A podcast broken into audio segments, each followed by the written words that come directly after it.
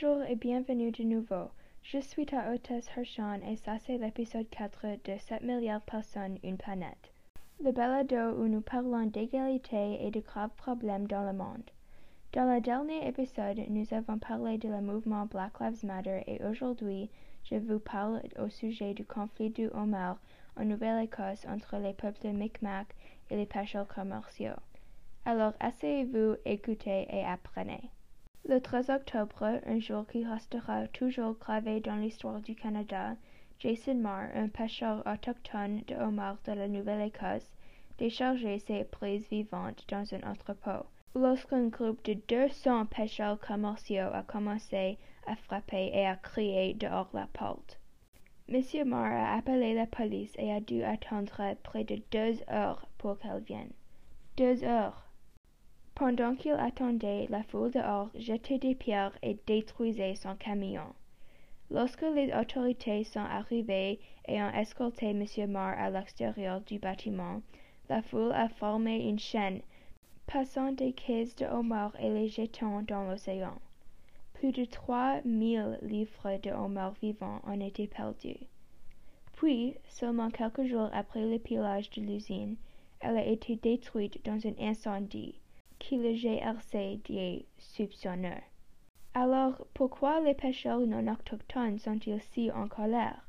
Ils veulent que la pêche des Premières Nations Sepekenakidi soit fermée parce qu'ils disent que c'est illégal et que c'est une menace pour l'environnement, ce qui, évidemment, n'est tout simplement pas vrai. Ils utilisent cela comme une excuse pour le racisme flagrant. Le ministère des Pêches et des Océans du Canada permet seulement la pêche au homard pendant des saisons précises, mais les pêcheurs autochtones ont le droit de pêcher quand et où ils veulent selon la définition du traité. Aussi, l'ampleur de la pêche des Premières Nations n'est pas une préoccupation, car elles n'ont qu'environ 350 casiers de homards, quand les pêcheurs commerciaux en ont 340 000 casiers. Ce problème ne disparaît pas après avoir disparu des nouvelles.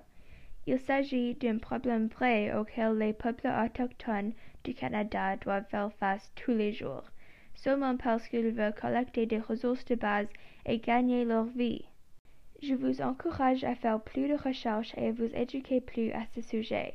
Je pense que cet événement montre à quel point il y a vraiment du racisme au Canada et que nous ne sommes pas meilleurs que n'importe quel autre pays quand il s'agit de problèmes comme cela. Ça montre aussi le racisme systémique au Canada en raison de la façon imprudente dont la GRC et la police traitent cet événement. Mais malheureusement, ça c'est tout le temps que nous avons aujourd'hui. Si vous avez appris quelque chose et vous souhaitez continuer à apprendre, abonnez-vous et commentez vos pensées pour poursuivre la conversation. Merci à tous de m'avoir écouté. À bientôt!